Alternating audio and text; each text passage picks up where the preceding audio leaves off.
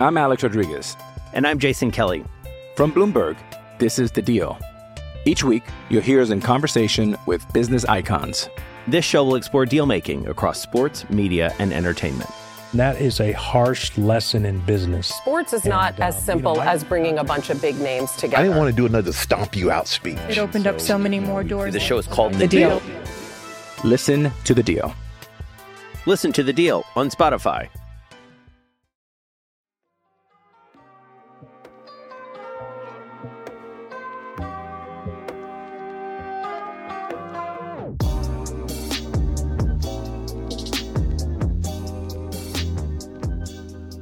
Alrighty, what is going on, everybody? My name is Josh. Welcome to the Barca Blaugranes podcast. Hope everyone had a good, uh, interesting week. Uh, so we'll just get right into it. Super League. Um, as of today, Friday morning, as I'm recording this, Barcelona and Real Madrid are the only two teams left in the Super League. Uh, Barcelona's statement which was issued yesterday afternoon, yesterday evening, I guess. Well, I guess it was yesterday afternoon. They said, quote, FC Barcelona shares the view of most European football clubs, and even more so given the current socio-economic climate, nice word, that there is a need for structural reforms to guarantee the financial stability and feasibility of world football by improving the product that is offered to fans around the world and by consolidating and even increasing the fan base on which the sport is sustained, which is its mainstay and its greatest strength. In this context, the board of directors accepted, as a matter of immediate urgency, the offer to form part as a founding member of the Super League, a competition designed to improve the quality and effectiveness of the product offered to football fans, and at the same time, as one of our most inalienable principles, seek new formulas for the solidarity with the football family as a whole. Blah blah. blah. The decision was made by a conviction. It would be that it would have been a historical error to turn down the opportunity as one of the founding members. In whatever case, FC Barcelona as a club has always been and always shall be owned by each and every one of its members, reserved, expressly reserved the right to submit an important decision to the final approval of the social bodies following careful and very thorough study of the program of the uh, blah blah blah. The statement continues and pretty much just talks about they go on to say that because of the public reaction that has been generated, the club agrees that there might be some more in-depth analysis. They apparently need to find out why everyone's so frustrated about it and reconsider the initial proposal. Um so let's just let's just start from the beginning, right? So about a week ago, let me let me kind of get get my bearings right. So it was for about like 48 hours, right? Everything looked like it was falling apart. Um, there's a really good Times piece that I'm going to be taking a lot of this info from. Uh, they posted it yesterday. It was how the Super League fell apart. So last Thursday, Javier Tebas and Joan Laporta were supposed to have a cordial celebratory lunch. Um, you know, Laporta had just been elected president of Barcelona. Tebas was, you know, power hungry. I, I, I don't know. All I know is that there were a dozen or so clubs that we have been, you know, rumored to hear about that were going to create this this super league, right? Um Juventus was a key part of this. Manchester United were a key part of this. Uh, the news leaked on the 18th, which was Sunday. Um, and when that news leaked, the the entire world freaked out, right? Um, there was there, there were rumors about this sort of, you know, heading into the thing, right? There were rumors that there were, you know, the big six English clubs Arsenal, Chelsea, Liverpool, City United, and Tottenham. Uh, Inter, Milan, and Juventus, and then Atletico Barca and Real Madrid. We are unsure about the um, the Bundesliga clubs, Dortmund and Bayern Munich, and then PSG. So all three of those teams were going to be a part of the Super League if it actually happened, right? Like there was no question. Um, the Super League chairman, Florentino Perez, suggested, kind of off the heat, that those three clubs had not been invited to be among the founding clubs. Uh, but uh, the German publication Der Spiegel later found out that Bayern Munich and Dortmund were given 30 days and PSG 14 days to sign up for the club. All three of those teams uh, declined. There were other French, German, Portuguese, and Dutch clubs that also declined to join the league. So, all of this given to say, right? The, the leadership looked like this. Um, Florentino Perez was going to be the chairman. Uh, Andre Agnelli, the chairman of Juventus, was going to be the vice chairman, along with Joel Glazer, the co chairman of Manchester United, John Henry, owner of Liverpool, and Stan Kroenke, owner of Arsenal. So we've got three Americans, an Italian, and Florentino Perez of Spanish nationality heading this European Super League. Fans revolts, clubs slowly start backing out. I can't remember who it started with exactly. Um, but we are now to the point, Friday morning, the only two clubs left in this thing are Real Madrid and Barcelona. Yesterday, our lovely presidents doubled down with a nice little statement where he said, quotes, we had a position and we still have one, and we will explain. That position is one of caution, but it, the Super League, is a necessity. On the other hand, as it should be, our members will have the last word on it. It is absolutely necessary that big clubs, given that we generate a lot of revenue, we want to have the capacity to have our say on the sharing process. And also, we believe that it's important that this is accompanied by attractive competition based on sporting merit. We are the defenders of maintaining local leagues, and therefore we will always we are always open to dialogue with UEFA. That is the premise. Everyone wants to make football better and have the necessary resources to make it a great spectacle. That comes on the back of Gerard Piqué saying, quote, they're saying that the domestic leagues are going to stay and remain competitive, but the numbers don't fit. At the moment, the Champions League is getting 3.5 billion in TV revenue, and they say the Super League could eventually triple that revenue for the clubs. So at first, they say the domestic leagues are going to stay. But the years are going to pass, and the banks and the investment funds that put their money in projecting this revenue are going to want to see a return. And when it doesn't arrive, the clubs will have to make a decision because there will be losses because it's not sustainable. And the clubs will decide that there will have to be weekend games and they will leave their domestic leagues and there will be a competition Wednesday through Saturday. That's how I see it. That it will slowly eat into the domestic league's revenue system. And that's how the numbers add up. You're destroying the whole system to achieve it. So Piqué owns Andorra, a club in the third division Spanish league. So he's clearly, you know, his economics behind this aren't completely. He's not just shooting from the hip, right? Like he has some idea as to what he's talking about. Um. I'm Alex Rodriguez. And I'm Jason Kelly. From Bloomberg, this is The Deal. Each week, you'll hear us in conversation with business icons. This show will explore deal making across sports, media, and entertainment. That is a harsh lesson in business. Sports is not And, uh, as simple you know, I- as bringing a bunch of big names together. I didn't want to do another stomp you out speech. It opened up so many more doors. The show is called The Deal. Listen to the deal. Listen to the deal on Spotify.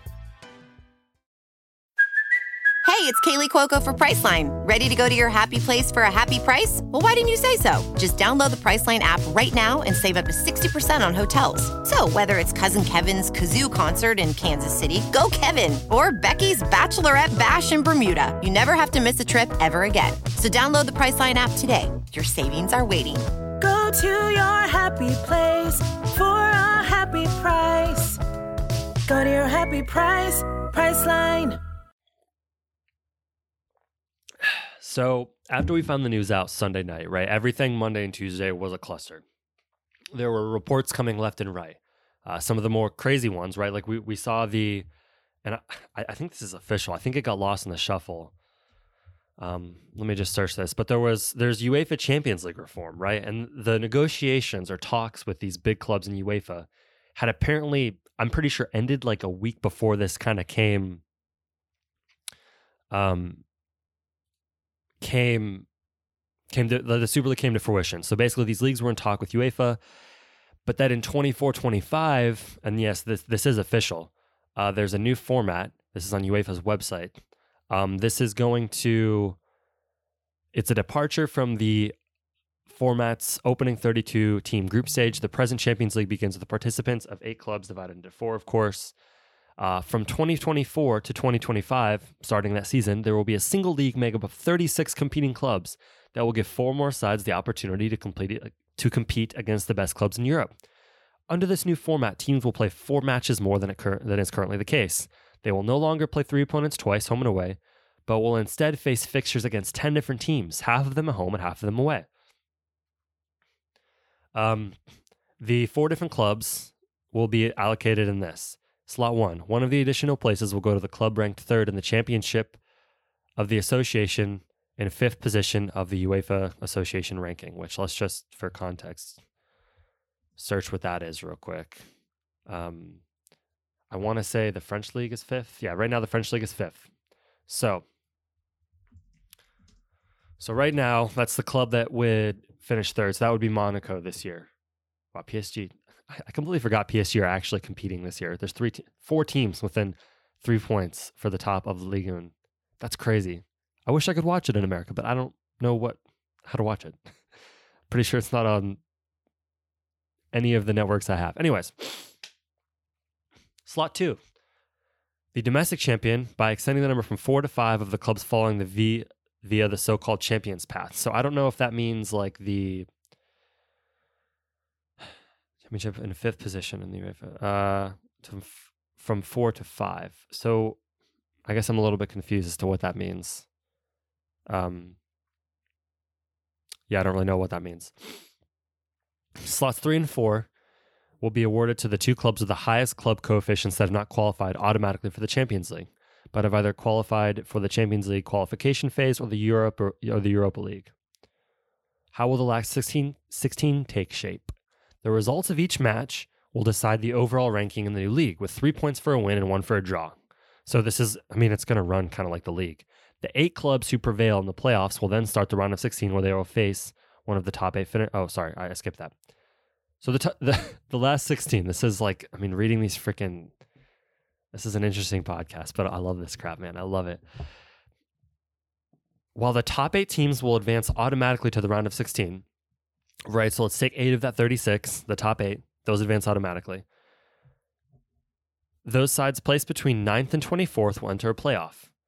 Wow, they are really. Those who finish between 9th and 16th will be seated in the playoff draw, which means they will face a team placed 17th. Okay, so let's take teams 19 or 9. oh my gosh. Between 9 and 24, we're going to put them into a pool, right? So we've eliminated eight teams, or we've eliminated uh, 12 teams, right? Now we take 16 teams and they're in a playoff. The eight clubs who prevail from those playoffs will then progress to face the top eight. So now we're down to 16. From the round of 16 on, where the competition will continue to follow its existing format of knockout rounds. Listen, I don't know. I don't know how that, that's going to play out. I know that when I read it, I think like on Tuesday, in the midst of the cluster that was the Super League, I got really excited. Like, one of the things that sucked about the prospect of the Super League was a watering down of seeing Real Madrid go to Liverpool like we did in the Champions League, or Bayern Munich against PSG, even though they weren't initially in the Super League, they were going to be. Or, you know, Chelsea and Barcelona, right? Like these these European clashes. Uh, it's a lot like spoiling a child, right? You when you get something special from time to time, it is special. But when it when it happens a lot, it's not as special anymore. And so that was going to be it was going to be a watering down. Plus all the economic implications of it watering down domestic leagues, of there not being enough like smaller clubs getting a chance. So the Champions League extending it to 36. I guess some concerns, right? Before I get to the positives. Some concerns is that eventually they're like the NFL and that they keep Americanizing things and keep growing it, right? That they don't it's like March Madness. All of a sudden, it's going to be in 10 years or 15 years, it's going to be a 50 team Champions League. Um, it can't become its own thing. It has to be a nice complement, the main complement to domestic leagues. Uh, but the what they're doing now with instead of me, you know, instead of Barcelona, right, only getting to play their group stage matchups, they're now going to get to play 10 different teams, which means in a less um, a less significant match, we might see a Barcelona against a PSG or a Barcelona Bayern Munich in the group stage, which isn't as important, but it's a nice measuring stick for Barcelona, right? Like it's it's interesting. And so I like that aspect of it. I I like that they're continuing the knockout format because again, like whatever your opinion on away goals is, like there's nothing more exciting than like Bayern Munich against PSG, where Bayern have to score a couple times, right? But if PSG score once, that goes up, and like the the pressure that builds in a week that goes between home and away fixtures is it makes knockout round Champions League just the best. Like I like all of you, I love it. It's so it's next to the World Cup and the Euros. It is like it's the best football. And if that would have gone away, that would have sucked. So that starts in three years. Wow, it's 2021. That's crazy. So that starts 2024, 2025. So about four years. Um, three and a half. So all that breaks in the middle of the Super League where we think everything is collapsing. Um, UEFA is saying they're going to kick Real Madrid, uh, Manchester City, and Chelsea out of the current Champions League, which means PSG would just win it because those are the teams that joined the Super League. We were hearing reports that players who were part of clubs in the Super League weren't going to be able to play in the World Cup or the Euros. It was madness. And then it was like teams started pulling out. They started issuing their little statements. Ed Woodward resigned. And we were like, was this just like a negotiating tactic with UEFA? So nobody knows, man. Like fan backlash, whether it worked or not, like they had to have known. Um, whatever your opinions are of some of these guys that come up with this stuff, mostly negative, they're not, for the most part, complete idiots, right? Like they had to have known fans were going to like this, or maybe they're so oblivious that they really thought fans were going to like it. Um, but assuming they're not 100% oblivious, like maybe 95% oblivious, if they understood there was going to be some fan backlash, then maybe this was just a negotiating thing with UEFA. I don't know. All I know is it's gone for now. We'll see it again in a couple years. Uh, I'm excited for this new Champions League format. We'll see how it plays out in a few years from now. Uh, I'm glad the Euros aren't ruined. I'm glad the Champions League isn't ruined. but what a week. And Barcelona and Real Madrid, man, still in there for whatever reason. It tells me a lot about the financial financial situations, right? Like, why would they? Why would they still be in it?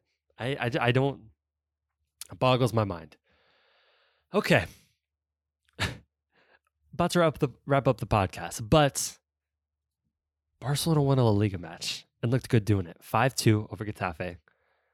They now sit with a match in hand. They are five points behind Atletico, but if they win their next match, theoretically they are two points behind Atletico, one point above Real. One down, seven to go. Right. Busquets looked good. Messi looked good taking care of business, right? So Barcelona's upcoming fixtures look like this. Uh, they play Villarreal over the weekend, midweek, Granada, Valencia, and then the big one, Atletico Madrid. So, I mean, nothing's really changed from the last time we chatted about their La Liga chances. I still feel good. I still like where they sit. I still believe in them. I still think that they have a better than I would. I personally would put them as the favorites to win La Liga right now. That's just their La Liga form is great. And I have confidence they're going to beat Atletico. I have confidence that Atletico and Real are both going to drop points here and there. And I feel good about Barcelona. I don't know. It's weird. That's all I got, everybody. I hope everyone had fun taking that confusing Super League journey with me. It was confusing because it was a confusing week. Uh, it's still partially confusing. Uh, I'm going to go thoroughly read that New York Times story about how it collapsed because I think that's fascinating. I'm glad it collapsed. Like the prospect, like there was a lot of sensationalist reporting happening. The prospect of these teams getting kicked out of the Champions League, us not getting semifinal matchups, short term bad. Players not being able to play in the Euros, bad. The World Cup, worse. The future of domestic football seeming obsolete, horrible. right? Like all of this seemed bad. And, uh, you know, fans staved it off for now. At least we can think it's fans if it wasn't just a negotiating tactic. But whatever, Barcelona and Real Madrid, maybe they're going to create their own two team Super League and have fun with that. Either way, thank you for listening to the podcast. Be sure to subscribe if you are not. iTunes, Apple Podcasts, I guess as it's called now, Spotify, Stitcher, Overcast, Google Play. I am your host, Josh Sutter. Have a good weekend.